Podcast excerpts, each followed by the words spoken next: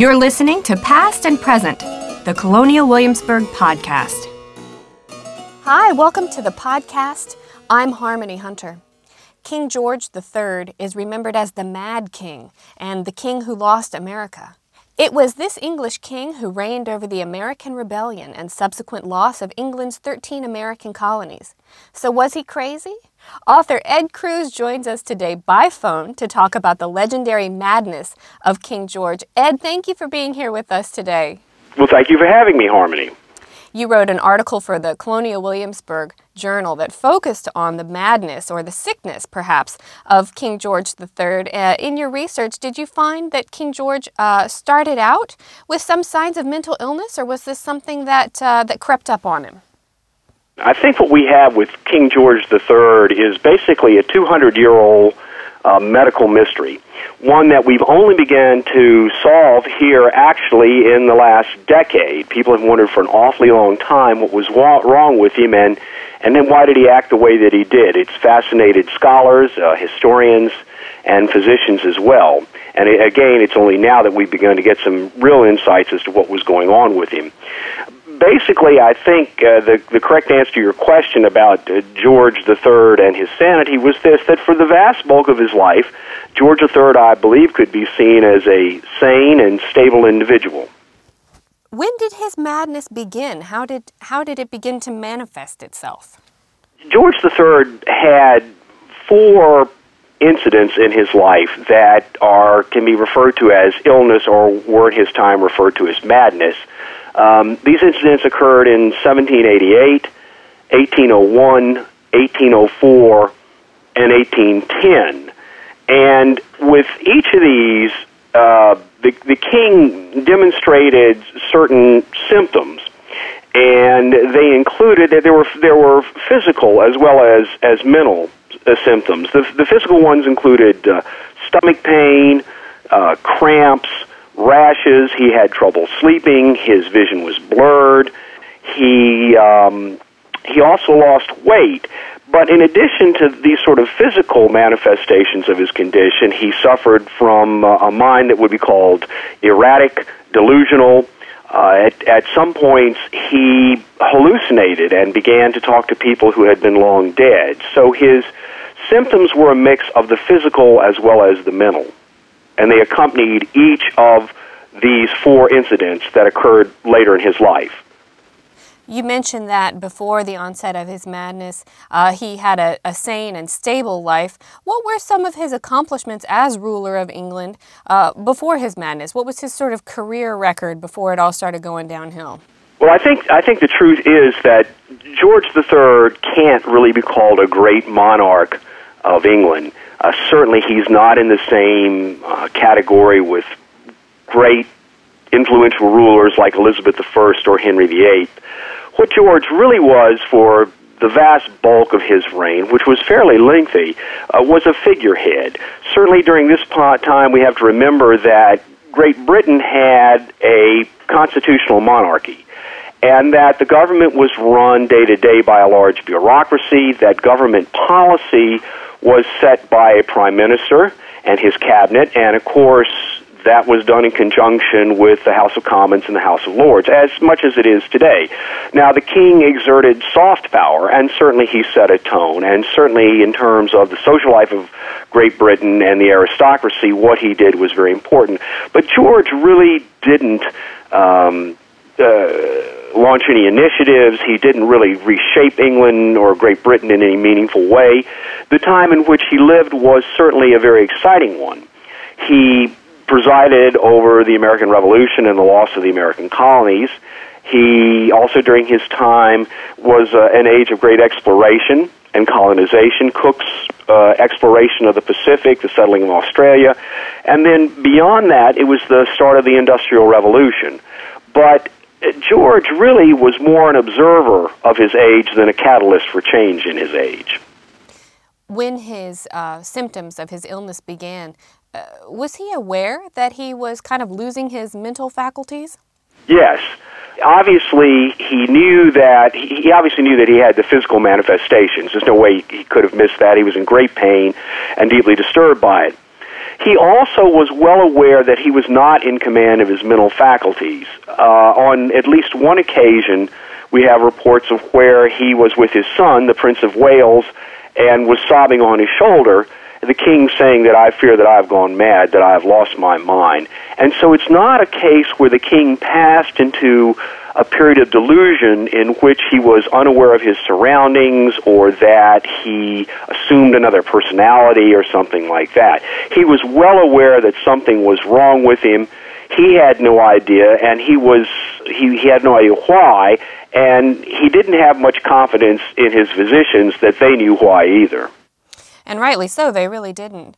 No, they didn't. Uh, medicine, 18th century medicine, even in the late 18th century, is is not very advanced. Certainly by our standards of the day, the great gains that we have made in medicine uh, began to begin to occur about m- middle of the 19th century, and then accelerate the 20th century and and into our own period.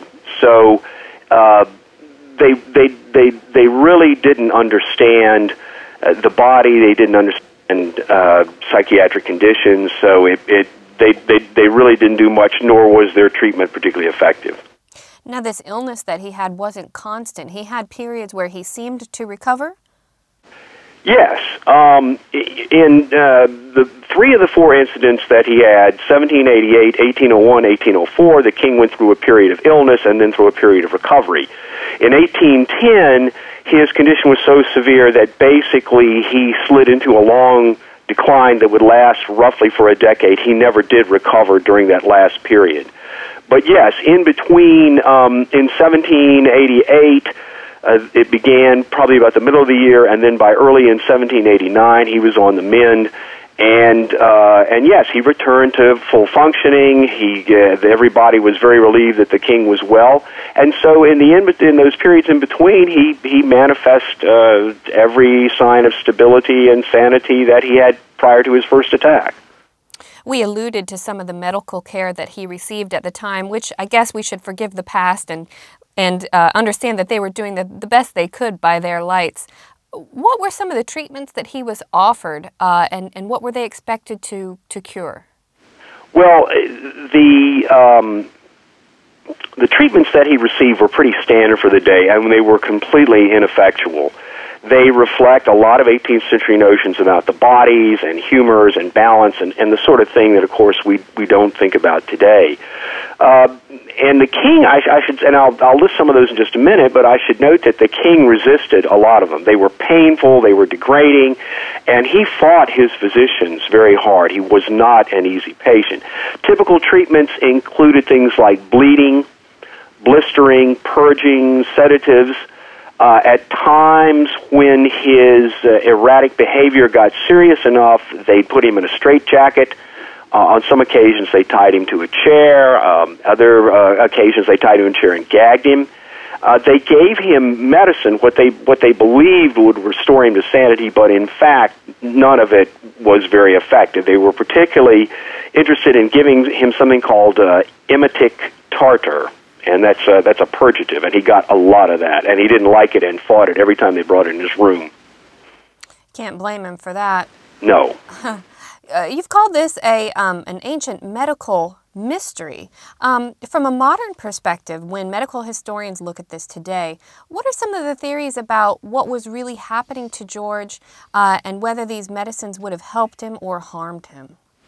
There, the modern medicine has taken a look at King George's condition for decades now, and the question of what became of him and why what happened to him happened has been a matter of intrigue, particularly in the 20th century. In the early 20th century, with the rise of psychiatry, there was a belief that he, in fact, did suffer from a psychiatric condition.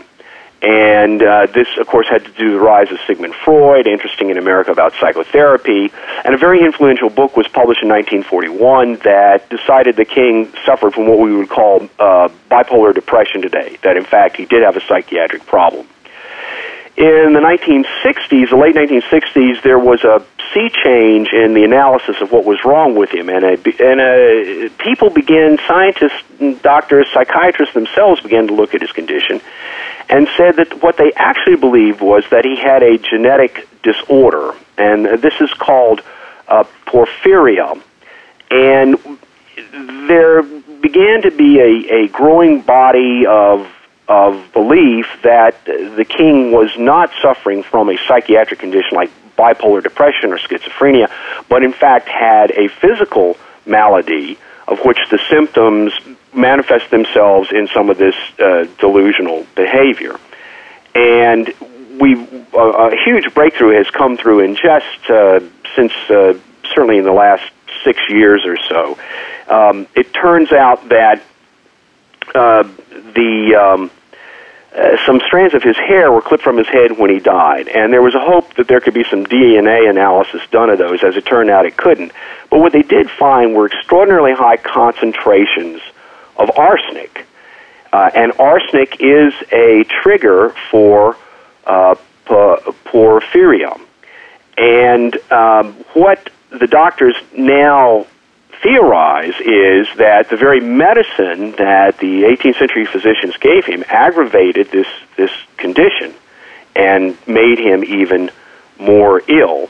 And I should say, just real quick, to describe this condition, it's important to remember that even today, sufferers from this condition are often interpreted as having psychiatric problems instead of, in fact, having a genetic disorder.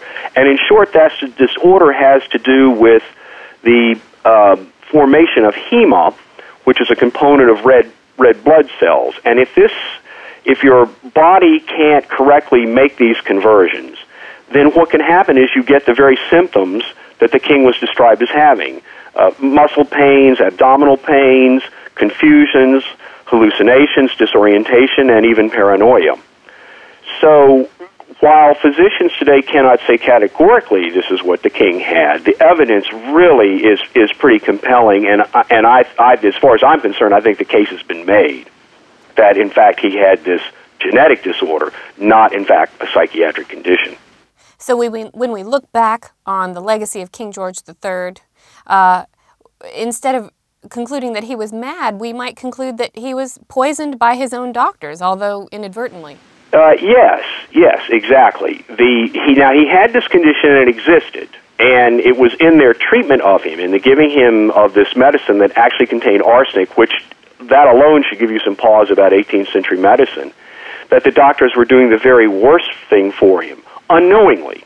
Uh, they they had no idea, but I, it's hard for me to see how what they had done could not be any worse.